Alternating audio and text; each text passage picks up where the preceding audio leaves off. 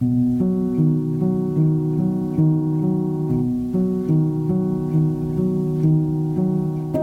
Houten Jas, podcast voor professionals in uitvaartland.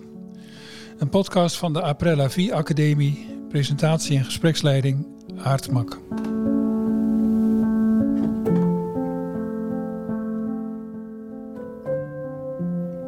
Dit is de podcast De Houten Jas. Een van de uitdrukkingen die wordt gebruikt in de volkstaal voor de dood. Iemand heeft een houten jas aangetrokken. Uh, deze podcast is voor en door professionals. En ik heb nu als gasten uh, Mandy uh, Wanmaker uit Heemskerk. Ja. En Meindert Rebel uit Huizen. Ja. Klopt hè? Ik zal jullie even voorstellen. Ik heb natuurlijk even, me even verdiept in, in wat jullie op, op, op, op, de, op de socials of op internet laten zien. Ik begin, zoals het netjes wordt, met jou. ik viel me op dat je mooie blog schrijft. Dankjewel. Dat, ik neem aan dat je dat niet doet omdat je gedwongen wordt, maar omdat je dat graag wilt. Um, ja, ik vind zelf dat er heel veel schoonheid zit in het, in het vak. En het zit heel vaak in de kleine dingen. Ja.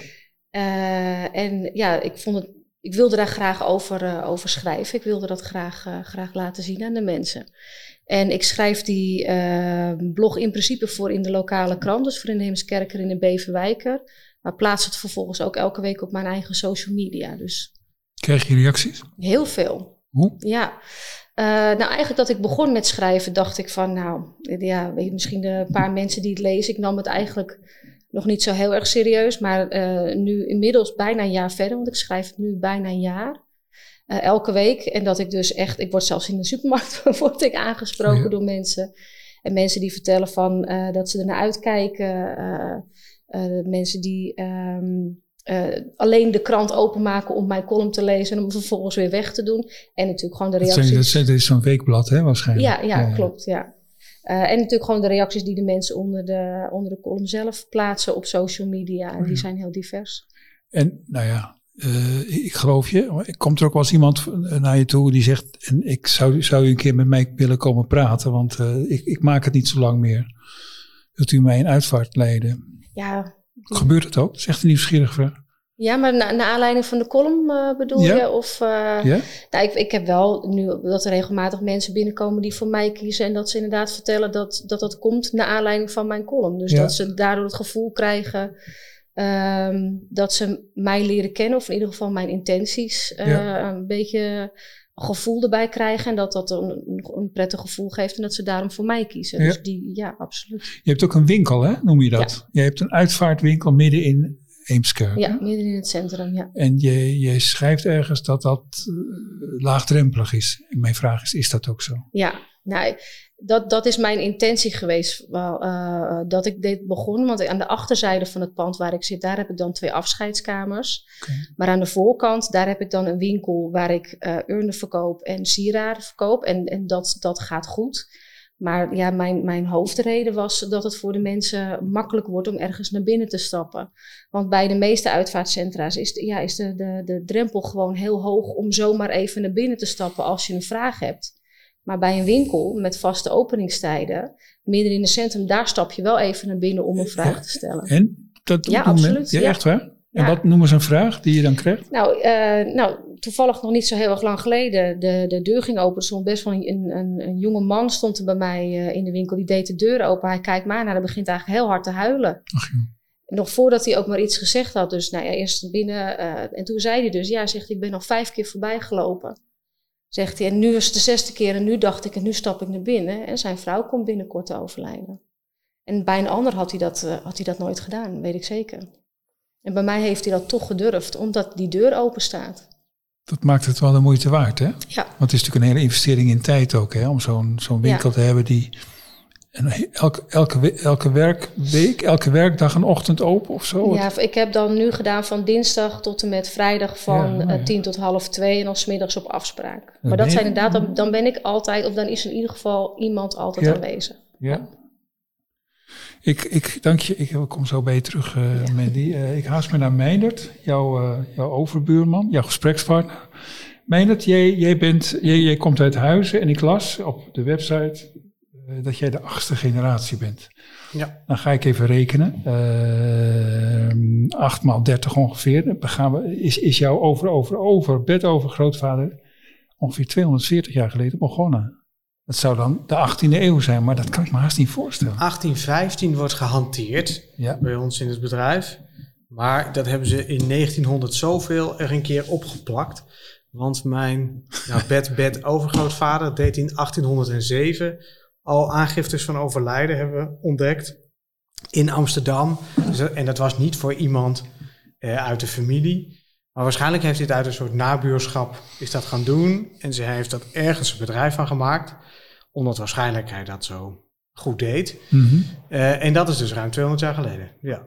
En het is dus ouder dan 1815, maar dat ja, staat sinds 1910, geloof ik, op het briefpapier. Dus dat hebben we maar aangehouden. 1815 weer aangehouden. Dat klopt, dat is gewoon het- jaartal waarin, eh, waarin die prins op het strand van Scheveningen aankwam. Ja, ja, dat heeft wel. en een, Nederland eh, weer een koninkrijk Ja, werd. hè? precies. Ja. Dus misschien vonden ze dat wel een mooie datum. Ik weet het niet precies. Oké. Het is wel indrukwekkend. Hè? Hoe is dat om, om de zoveelste te zijn? Ja, nou sowieso is in het familiebedrijf werken natuurlijk wel bijzonder. Want kijk, ik heb mijn eh bedovergrootvader natuurlijk nooit mee samengewerkt. Want dat kan helemaal niet. Joh, Nee, ja, maar dat is natuurlijk. eh, eh, ik heb met mijn vader veel samengewerkt. Ik, heb, ik weet dat mijn opa het gedaan heeft. Ehm, maar dat is al zo lang geleden, dat is toch wel anders. Maar een familiebedrijf zelf is natuurlijk altijd wel bijzonder. Ja, daar werkt er nog een. er werkt nu nog een oom van mij bij ons. Ehm, een tante werkte er bij ons in de koffie. Er werkten twee tantes die deden eh, afleggen, om toen dat nog zo heette. is er nog wel iemand in de familie rebel die een ander vak beoefent? Of zijn jullie allemaal betrokken bij de uitvaart? groot. Ja, die is vast heel groot. Eh, nee, maar er zijn echt een heleboel die niks in de uitvaart doen. Ik ben de enige nog, zeg maar. Oké. Ja. Je hebt je broers en zussen? Ja, Die ja we zijn met z'n vijven thuis en eh, ik ben de enige. Ja. En die, doen, en die broers doen heel wat anders. Ja, mijn zus heeft wel bij ons gewerkt. Alleen, eh, ja, die ging uiteindelijk in Duitsland wonen. En eh, nou ja, dat, dat was gewoon eh, niet haalbaar. Jij bent ook voorzitter, behalve dat je uitvaartleider bent in Huizen en omgeving. eh je bent ook voorzitter van Keurmerk Uitvaartzorg. Ja. Vertel even. Dat bestaat nog niet zo lang, hè? Nou, sinds 2007. Eh eigenlijk, En eindelijk- vergeleken met die acht, acht generaties niet. Ja, dat klopt. Maar er zijn ook heel veel uitvaartbedrijven na 2007 gestart. Dus dat valt dan ook wel weer mee. Alright, die heb jij, ja. Ehm, het bestaat niet zo lang, maar het is eigenlijk ontstaan uit het feit dat er, eh, er is een aantal jaren geleden is natuurlijk gedoe geweest vanuit de overheid met wat eh, ehm, eh, in het nieuws over dat er uitvaarten dingen niet goed gingen. Dat was in 2005, 6 ook het geval. En eh, toen zei de overheid, als jullie het niet eh, oplossen, dan doen wij het. Wat bedoel je met uitvaarten die niet goed gingen? Nou, waren klachten en eh, er waren wat onwenselijke situaties. Moet ook zo zien dat in 2007, voor die tijd, maakte eigenlijk niemand een begroting voor een uitvaart. Daar is het keurmerk mee begonnen. En sindsdien, nu is het gemeengoed. Ik denk dat er eigenlijk geen uitvaartondernemer meer is die geen begroting voor een uitvaart maakt. Klopt dat, Manny? Ja, de- de standaard. Standaard. Nee, ik kan het Ja. niet, doen, nee. Precies. En Nee. e- eigenlijk komt dat bij jullie vandaan, bij jullie, bij jouw ja, voorganger. Ja, het, eh, het, het keurmerk heeft dat in werking gezet. En er is een hoop gedoe over geweest. Want er allemaal, kon je allemaal toch niet weten wat een uitvaart ging kosten op voorhand. Ehm, maar dat, ja, dat is natuurlijk eigenlijk een beetje onzin. Want heel veel diensten zijn wel degelijk goed in te schatten. En dat je niet helemaal weet of er 40 of 45 mensen komen voor koffie. Ja, nou ja, dat, daar is ook wel een schatting van te maken. Want een kopje koffie is net zo duur. Ja, dus dat is wel echt een verdienste van het keurmerk. Meer? Is er nog meer dat er aan verdienst is? Behalve dat het financieel overzichtelijker is geworden. Mensen weten waar ze aan Nou, de consument is wel beter beschermd. De consument weet beter waar hij aan toe is. Kijk, je kan veel vinden van een keurmerk dat je aan regels moet houden. Ehm, sommige bedrijven maken daar een probleem van. Eh, ik vind altijd dat het keurmerk er zo is dat hij onze bedrijfsprocessen eh, volgt. En het, je, als je het keurmerk hebt, eh, worden je eigen bedrijfsprocessen er beter van, omdat je gewoon scherper houdt. Eh, het belangrijkste zit vooral nu in de personen die het doen. Het hele NAVU-diploma Ja. eh, is ontstaan vanuit het keurmerk. Dat is daarvan aan opgericht. Het hele blijven leren, het permanente educatieprogramma is ontstaan vanuit het keurmerk. Ja. Ehm, en dat wordt nu ook dan opengesteld voor alle uitvaartverzorgers, ook als je geen keurmerk Ja. hebt. Nou ja, ik denk dat dat stappen zijn dat de consument er beter mee af is. Ja, je hebt gelijk, mij. Dat, dat herken ik. Ja. Dus, dus eh, Mandy, heb jij een keurmerk? Nee, ik, ik, heb, ik heb geen keurmerk. Ik vraag me ook af uh, of, de consument, uh, of de consument daarnaar kijkt. Want als ik kijk naar mijn regio, waar ik het meest actief ben, dat de mensen vooral kijken naar uh, ja, A, wie is er dichtbij en, en B, wie spreekt me het ja. meeste aan. En dat ze niet kijken naar wie heeft er wel Ja, maar dat is ook niet het doel van het keurmerk. Hè? Het keurmerk is geen marketingtool. Het doel van het keurmerk is dat de consument beter beschermd wordt. En als je aangesloten bent bij het keurmerk, ben je ook aangesloten bij de ombudsman. Uh, dus als er een klacht is, dan kunnen ze ook terecht bij de ombudsman. Dat kunnen ze bij jou niet. Dat weet een consument niet en daar kijken ze niet naar. Uh, maar als ondernemer eigenlijk zou je dat wel moeten willen. Want als er een keer iets misgaat, daar kan je misschien zelf wel helemaal niets aan doen, maar waar je, ben je wel verantwoordelijk voor bent, is het wel goed geregeld. Dus de reden voor mij als ondernemer om een keurmerk aan te gaan, uh, is om zeg maar, die bescherming van de ombudsman. Nou ja, de consument zekerheid bieden. Een reden. Ja. ja. Nou, het is de moeite om misschien eens te, te overwegen. Het, ik, ik, ik, schat zelf al in, Mandy uh, en Meijnerd, dat nou, in elk geval komt er een einde aan de beunhazen hiermee, hoop ik. Zijn er veel, ja, zijn, er, veel, zijn er veel beunhazen? Kijk, zijn er veel beunhazen in uitvaartland? Nou, dat denk ik niet. Maar er zijn nee. wel best wat mensen die gestart zijn zonder enige kennis. Ja. En, en eh, ik heb eh, in de omgeving bij ons een buschauffeur ontmoet die gewoon uitvaartondernemer was geworden. Uh -huh. Ja, in alle eerlijkheid, als je dan zag hoe er met mensen werd omgegaan en mensen accepteerden het dan dat ze het niet beter wisten. Ja. Um, het spijt me zeer, niks te nadenken van een buschauffeur, maar dan ben je nog geen uitvaartondernemer. Ja, maar die, die verhalen ken ik ook. En ik, daarom, ik hoop zelf ook, het is nu, nu natuurlijk nog steeds een, een vrij beroep. Je hoeft je maar in te schrijven bij de Kamer van Koophandel en je mag jezelf uitvaartondernemer uh, noemen. Maar dat wil nog niet zeggen dat je er ook uh, daadwerkelijk eentje uh, bent ik zou er zelf een voorstander van zijn dat het een beschermd beroep gaat worden. En dat je op zijn minst een, een, een diploma of een bepaalde certificaat of iets dergelijks ervoor moet halen. Of dan dat het keurmerk daar een. een, ja, uh, het, het, probleem is. Jij reageert wel? Ja, want ik heb bij de onderhandelingen gezeten met de overheid hè, over de nieuwe wet op de lijkbezorging. Ja. En, en uh, een registratie van een diploma, dat gaan ze gewoon niet doen. Dat vinden ze veel te ingewikkeld. Dat moeten ze handhaven. Um, dus we zullen het als branche zelf moeten doen. Maar ja, als mensen willen starten zonder uh, het diploma, ja, dan zal het altijd blijven kunnen op deze manier. Maar als wij met elkaar zorgen dat er een professionele registratie is, uh, dat mensen uh, permanente educatie kunnen volgen, dan heeft in ieder geval wel de kans dat ze kennis krijgen en bijgespijkerd houden, zeg maar ja, het, het, zal ingewikkeld blijven. Zolang er geen wettelijke plicht is, zal je dat niet snel oplossen. Een keurmerk kan je ook niet verplichten. Um, dat is nou eenmaal, er zijn wat vrijheden in dit land die je niet zomaar uh, opzij zet. Of met z'n allen zeggen, we gaan er heel hard reclame voor maken. Maar ja, dat is, ligt ook heel gevoelig in, reclame, in.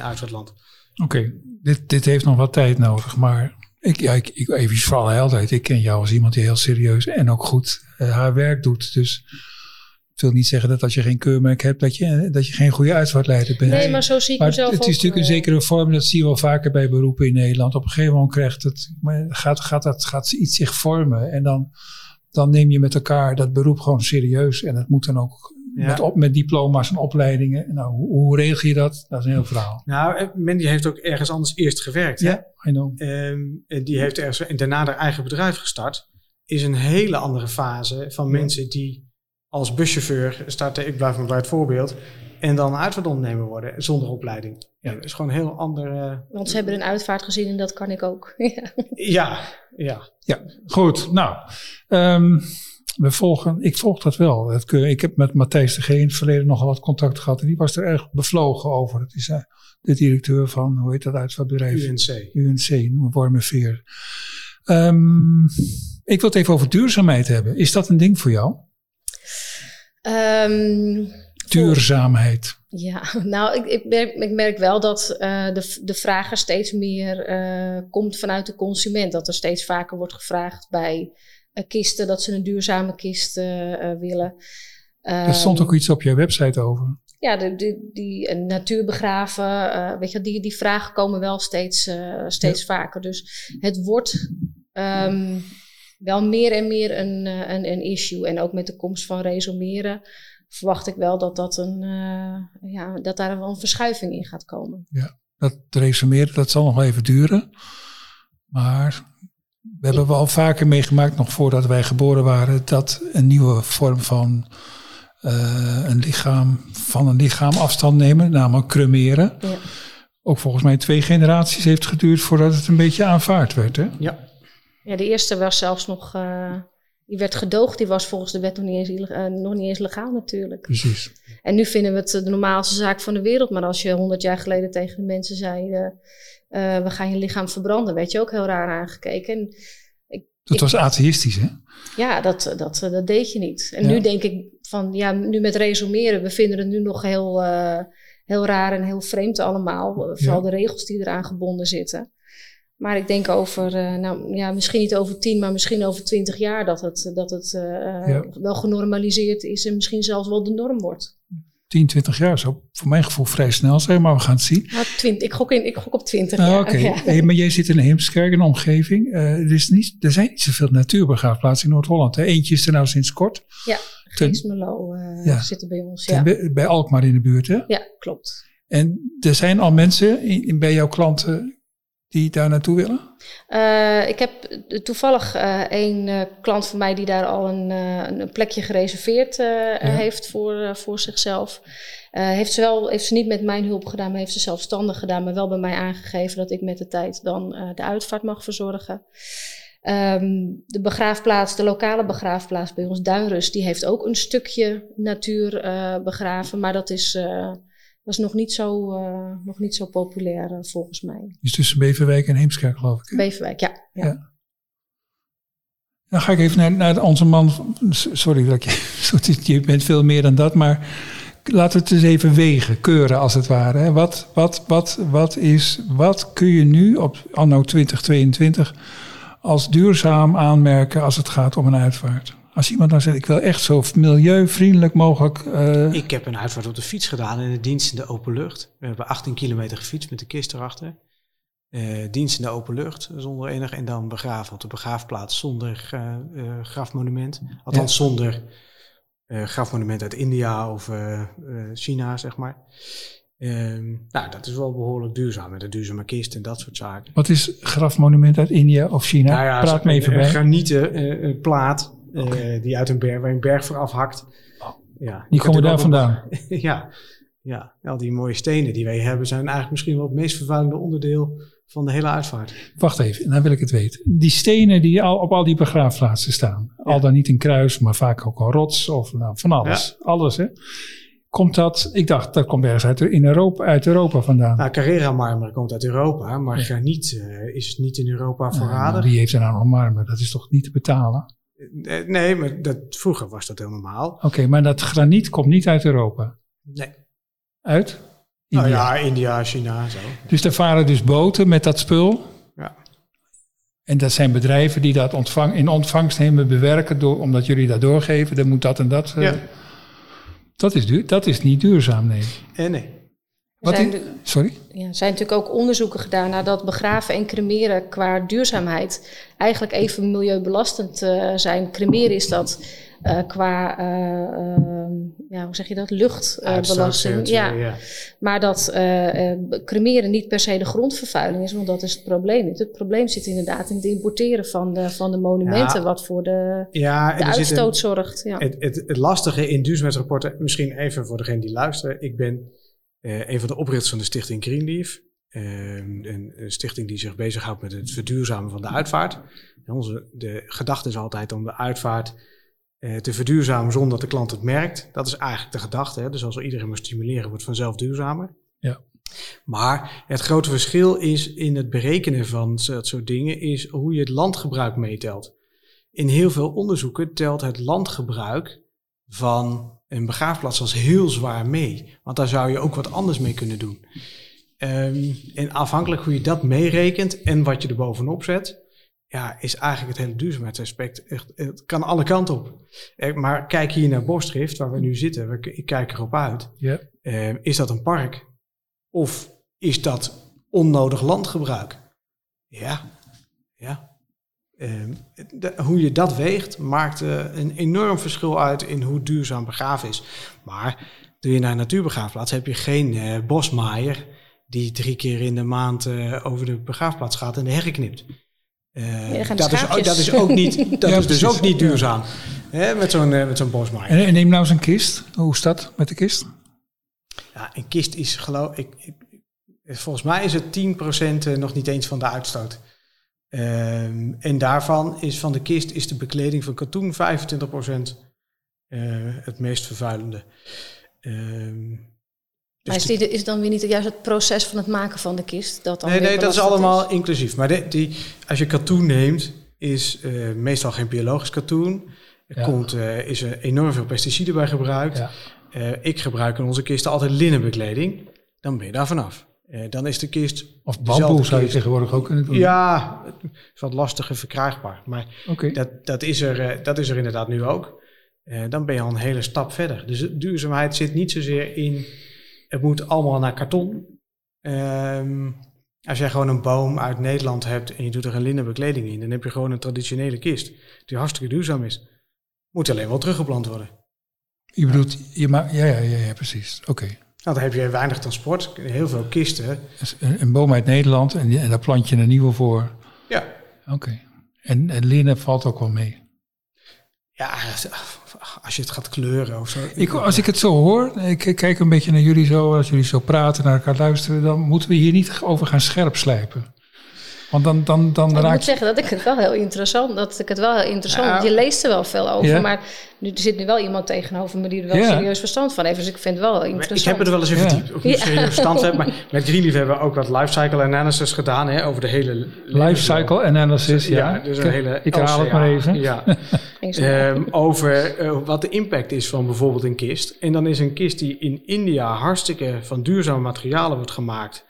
En met fair trade, eh, allemaal Waardoor nette het vervoer- arbeidsomstandigheden, maar het vervoer in een, in een container hierheen veel minder duurzaam is dan een kist die hier in Nederland wordt Nee, geproduceerd. die komt via het Suezkanaal hier naartoe en al Ja, dingen. Ja. de- de- en als je er zo naar kijkt, is duurzaamheid ehm, eh, best ingewikkeld. Ja. Maar je moet ook niet voor een uitvaart tegen klant willen zeggen: de, dit is de enige kist in Nederland die echt duurzaam is. Je wil eigenlijk gewoon dat, het hele, dat de minst duurzame kisten afvallen. En, de, en gewoon 10, 20 procent aan de bovenkant wil je eigenlijk gewoon meer in de spotlight zetten. En omdat mensen houden keuzevrijheid en daar wordt de wereld een beetje beter van. En dan komen die klanten, en ik schat in dat er, dat er meer gaan komen de komende tien jaar. En Die, die boomers gaan langzamerhand dood en die zijn over het algemeen redelijk milieubewust. Die zijn allemaal groot geworden bij het rapport van Rome. Die gaan tegen jullie zeggen van, vertel me nou, of de kinderen van, of de partner van, vertel me nou, eh, wat is het meest duurzaam? En dan moet je wel een beetje een verhaal hebben natuurlijk. Ja. Maar dat is er ook wel, als je erin verdiept. Maar als, je, als iemand luistert, een, een uitvaartleider net begonnen, en die zegt, ja, dat vind, ik- dat vind, ik, wel, dat vind ik wel wezenlijk. Waar moet hij dan terecht? Waar, kan hij ergens een website raadplegen? Ja, Of- greenleaf.nu. Het is greenleaf.nu en daar staat, eh, als ik jou zo naar, naar jou kijk, uh, het vrij neutraal, onbevangen, objectief informatie op. Ja, ja want er, er is geen... Het is met een aantal ondernemers met elkaar eh, opgestart, simpelweg omdat we het gewoon duidelijk wilden krijgen. Ja, En eh, het, het gedachtegoed is altijd geweest om het met iedereen te delen. ja. Doe je ook iets met eh, digitale rouwkaarten? Ja, maar persoonlijk vind ik digitale rouwkaarten toch nog wel een beetje ingewikkeld. In Engeland hebben ze dat met hele mooie apps.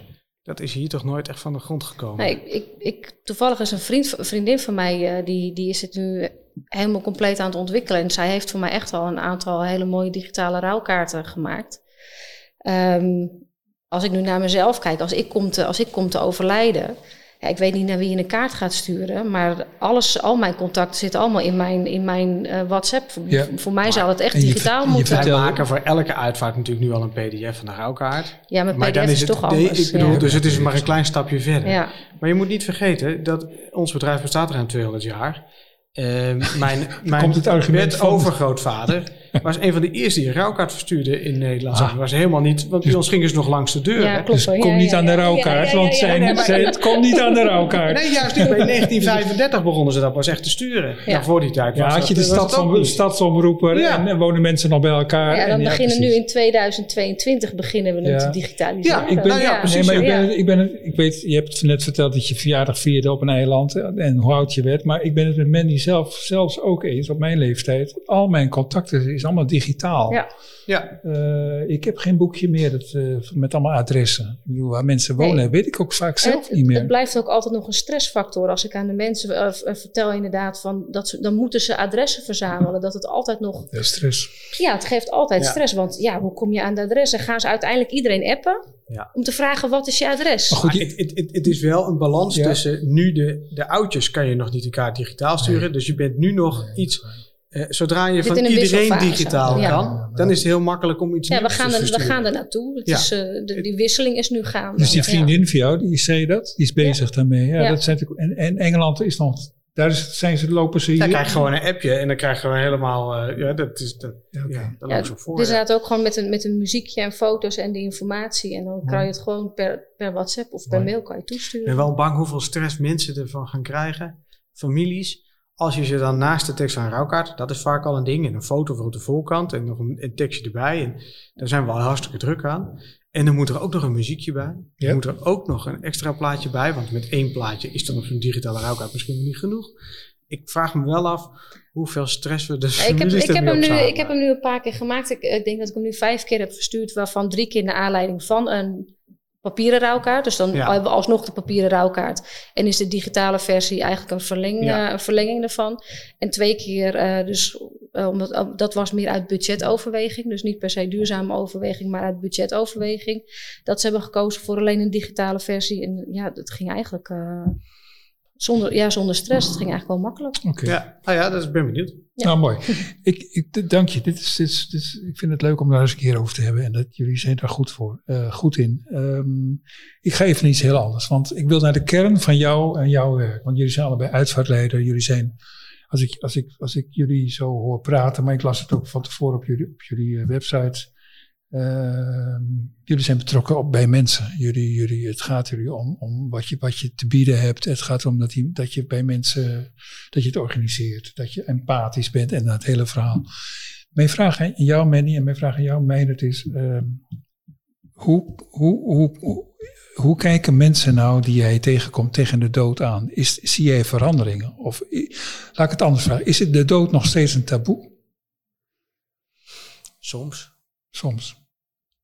Ja, het, het, het, is, eh, het is wisselend. Ik, ik merk wel verandering natuurlijk. Dat, eh, het, wordt het wordt steeds bespreekbaarder. Het wordt steeds. ehm, ik denk ook, ik ben ook een soort van missie gestart. En dat is ook de reden waarom ik die, die mijn winkel ben gestart. Ja. Eh, Ja. ja, gewoon puur om het ja, laagdrempelig te maken. Daarom ben ik ook mijn column gaan schrijven. Ehm, daarom probeer ik ook op social media eh, ook gewoon de mooie kant ja, van, van eh, verdriet en van de dood te, te, te, te delen. Want ehm, we willen eh, ja, elkaar en onze kinderen willen we graag beschermen ja, van de dood of tegen de dood. Maar je kan helemaal niemand beschermen tegen de dood, want de dood is er. Ik bedoel, eh, oma is dood, opa is dood. En je kan je, je kind daar niet tegen beschermen. Het ook, enige- ook het vriendje of vriendinnetje in jouw ja, klas. precies. Maar het enige wat je kan doen is, is je kinderen of, of elkaar begeleiden bij de dood. En ik denk dat ik dat gewoon heel erg probeer te doen en probeer uit te dragen. En ik merk wel dat, als ik nou kijk naar mijn directe omgeving, dat mensen er steeds ehm, ja, makkelijker eh, over praten en, en, en erover delen. En ook zelf dingen op Facebook eh, of op social media plaatsen. Dus ik denk wel dat er een, een positieve verandering in zit. In de zin van dat we het meer, meer gaan omarmen in ieder geval. Maar Nou, dat is ook zeker zo hoor. Ik, ik loop nu Jij bevestigt dat. 24 jaar mee, dit werk. Ehm, en dan zie je eh, echt wel verandering. Hè? En, en wij hebben sinds 2013 een winkel. eh, die hadden we in de winkelstraat in Almere. Eh, uiteindelijk hebben we die verhuisd. Maar de- daar zie je inderdaad dat mensen binnen kunnen lopen. Maar wij hebben toen wij in ons pand waar we nu zitten heen gingen... een compleet glazen pui laten maken. Omdat mensen bang waren om een uitvaartcentrum binnen te stappen. En als je ziet wat er achter de deur zit, durf je dat makkelijker. Ehm, en dat doen mensen nu dus ook. Dus dat is echt wel veranderd. Maar ik kom ook echt nog wel bij families waar er niet over gesproken Nee, mag worden. nou ja, waar het ook, onbespreekbaar is om van tevoren. Want dan zou ik maar over jezelf af kunnen roepen. Nou, ik vind het zo verbazingwekkend. Iemand op sterfbed drie maanden lang eh, thuis stervend. En niet over de uitvaart hebben kunnen spreken. Want je roept het over jezelf Nou, af. gewoon angst, want dat er gaat komen en dan niet weten of, je wil, of die begraven of gecremeerd wil worden. Verbazingwekkend. Is, Ja. dat, is dat generatie eh, bepaald of niet? Nee, dat was niet, waren niet eens eh, eh, eh, tachtigers, hè. dat was eh, volgens mij midden zestig. Ehm, ja, de- onvoorstelbaar dat het nog kan in deze tijd. Zie je een verschil? Want jij, woont, jij, zit, jij zit in een vrij kerkelijke plaats, Huizen. Ja, en in Almere hebben wij een vestiging. Almere is natuurlijk weer heel wat anders. Zie je daar een verschil in? Jazeker. Wat Ja. is het verschil?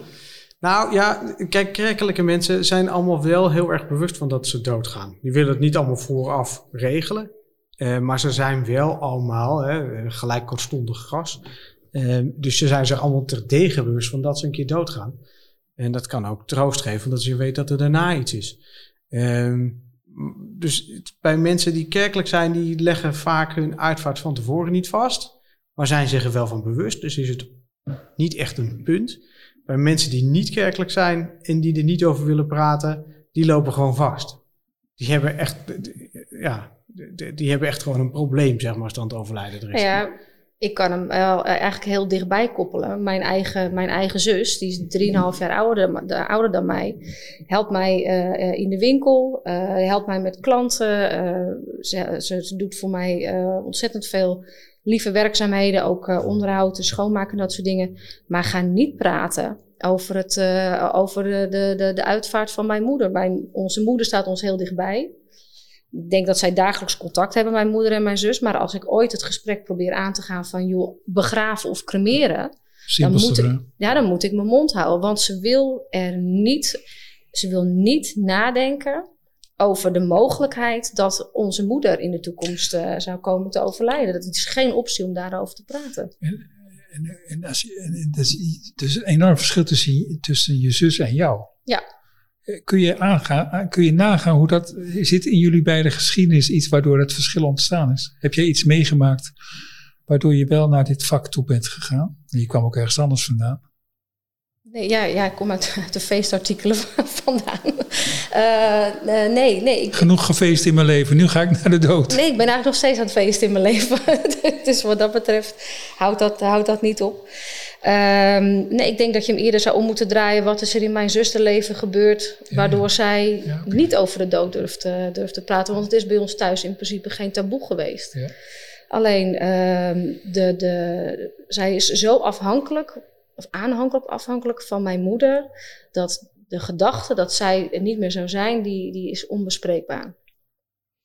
Dus echt angst, gewoon pure angst. Ja, ik denk dat dat, er bij heel veel mensen angst is dat ze er niet over durven te praten. Meen je het? Ja, dat is hoe vaak wij mensen dan aan de deur hebben voor voorbesprekingen of in de winkel. En dan zeggen ja, stuur me niet per postenuitwerking toe, want eh, mijn vrouw weet niet dat ik hier ben. Ja, want die wil het er absoluut niet over hebben. Nee. Oh, En, en, en die mensen stappen dan dus over de drempel, hè? dat is best heel wat, ehm, om het te regelen. En zeker als je weet dat er iemand thuis zit die het niet over wil hebben. Ja, want ze hebben zelf wel de behoefte, maar Ja. inderdaad, ja. Ja, Oh, ja dus het komt echt nog voor je. Jongens, ja, dus dat, dat vergt ook een nodige tact. Ja. Eh, Ja. Ja. Dan komt wel halen de spullen, want als die envelop van jou de mat valt, dan eh, zeg maar zo. Dat- Ja. Interessant. Dat is mooi.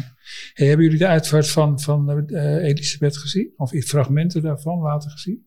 Dus, Ja. eh, we zitten nu eh, die podcast te maken op, op een woensdagavond en dat was op maandag, hè? dus een eergisteren. Eh, voor wie dat kon en wilde, was het de hele dag bal. Je kon echt vanaf 11 uur tot ongeveer s'avonds half zes, 's middags Ja. half zes kon je kijken.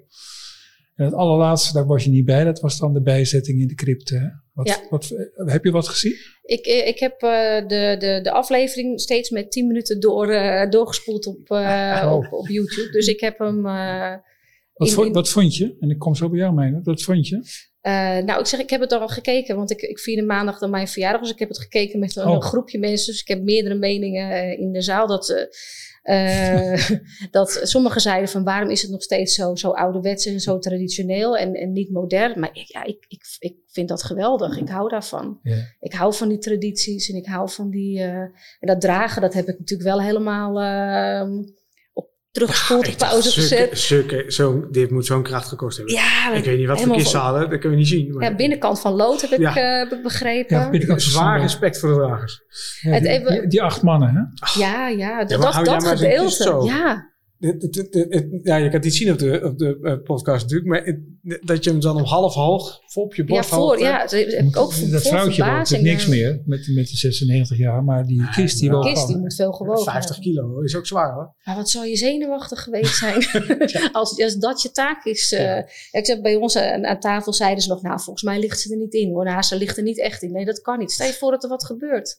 Ik denk, ja, stel je voor dat er wat gebeurt en ze ligt er echt niet in. Er ligt dus, een kroon bovenop. Ik zou veel banger zijn dat die eraf valt. Die was vast, vast Ja, ja, die was ook ja. ben op het allerlaatst kwam er een meneer, heel keurig, die haalde de, de, de, de verbindingen weg, zodat iemand anders daarna het gewoon weg kon halen. Wat vond jij mee? Je komt zo nog wel mee. Ja, het, uh, het, heel bijzonder natuurlijk. Ik vind het ook wel bijzonder dat ze. Um, je hebt heel veel protocollen en rituelen in, in Engeland. Dat hebben ze natuurlijk heel keurig allemaal gevolgd. Dat is fantastisch om te zien. Ja. Ik weet niet of we allemaal zo'n begrafenis moeten willen, maar het is wel mooi.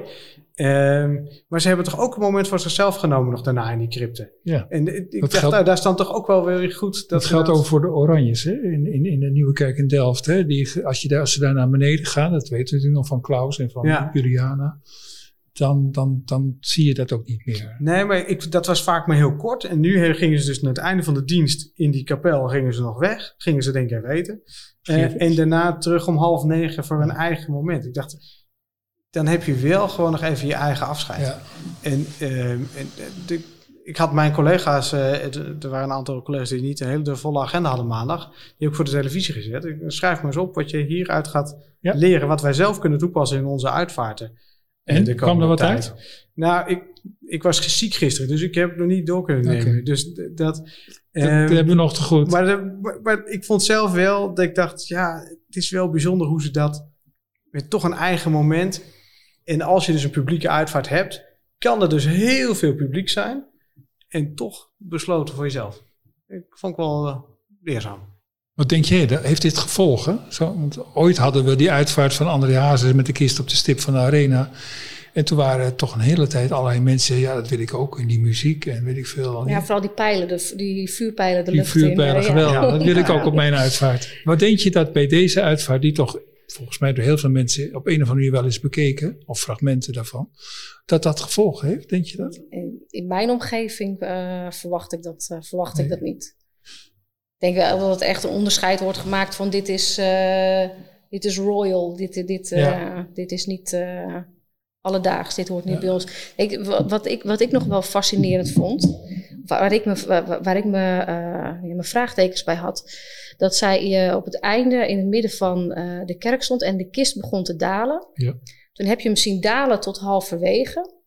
Mm En eigenlijk het laatste stuk hebben we niet meer gezien. Dus tot halverwege hebben we hem zo heel langzaam zien zakken. En daarna werd de... Um, toen kreeg je de camera op de doedelzak spelen. Ja, die, die wegliep. Tot hij uit beeld liep. En toen was... Ze, ze was gewoon weg. Ze was gewoon toen, Toen lag er weer een tegel. Ja, maar denk, dan denk ik van, hebben ze dan in die tussentijd inderdaad dat zakken en is er iemand handmatig... Uh, ja, dus anders kijk je de crypt in. En daar stond, wat ik eruit begrepen heb, hebben ze de kist van, haar, van Prins Philip ook uit de crypte gehaald.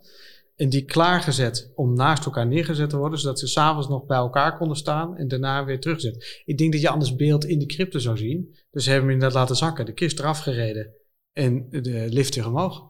Zou dat het zijn? Ja, ik heb, ik heb al gedacht, leuk om, leuk om hier dit Ja, ik heb al gedacht van nou misschien is, ja, Nee, ik zat wel denken, nou ik zeg misschien doen ze het voor de show heel langzaam beneden. Dan is hij halverwege. En dan gaan wij met z'n allen kijken naar die doedelzak spelen. Maar ondertussen komt ze weer omhoog. En wordt ze weer zo. Maar, maar, ik heb wel eens mijn uitvaart de kist omhoog laten komen. Iemand die was een showman geweest. En daar hebben we hem dus inderdaad eerst laten zakken. En toen iedereen binnen zat, de kist omhoog. En, en, ja, en zo'n muziek eronder. dat, vertel je, dat vertel je nu pas. Nou, oké. Nee, want hebben jullie het ritueel gemerkt? Daar, want is, ik, ik kreeg wel kippenvel van dat ritueel. Ik hoorde later dat het bij Philip ook was gebeurd. Dus het, lichaam, het lichaam zakt in de aarde. Maar iemand loopt weg. En met, met die doedelzak dus de, de persoon gaat van ons vandaan. Lichaam naar de aarde, maar wie die was, wie zij was, dat, dat, dat, dat, Dat is de symboliek achter dat is de die- symboliek. die Dat is, ook, dat is, nog, dat is nog wat anders dan alleen dat lichaam. Maar Ja.